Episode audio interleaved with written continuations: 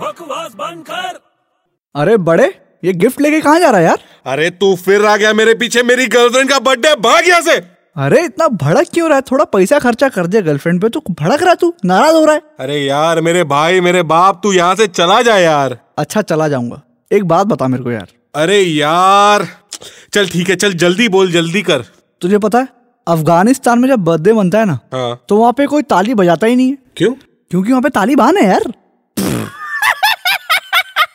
अबे बकवास बंद कर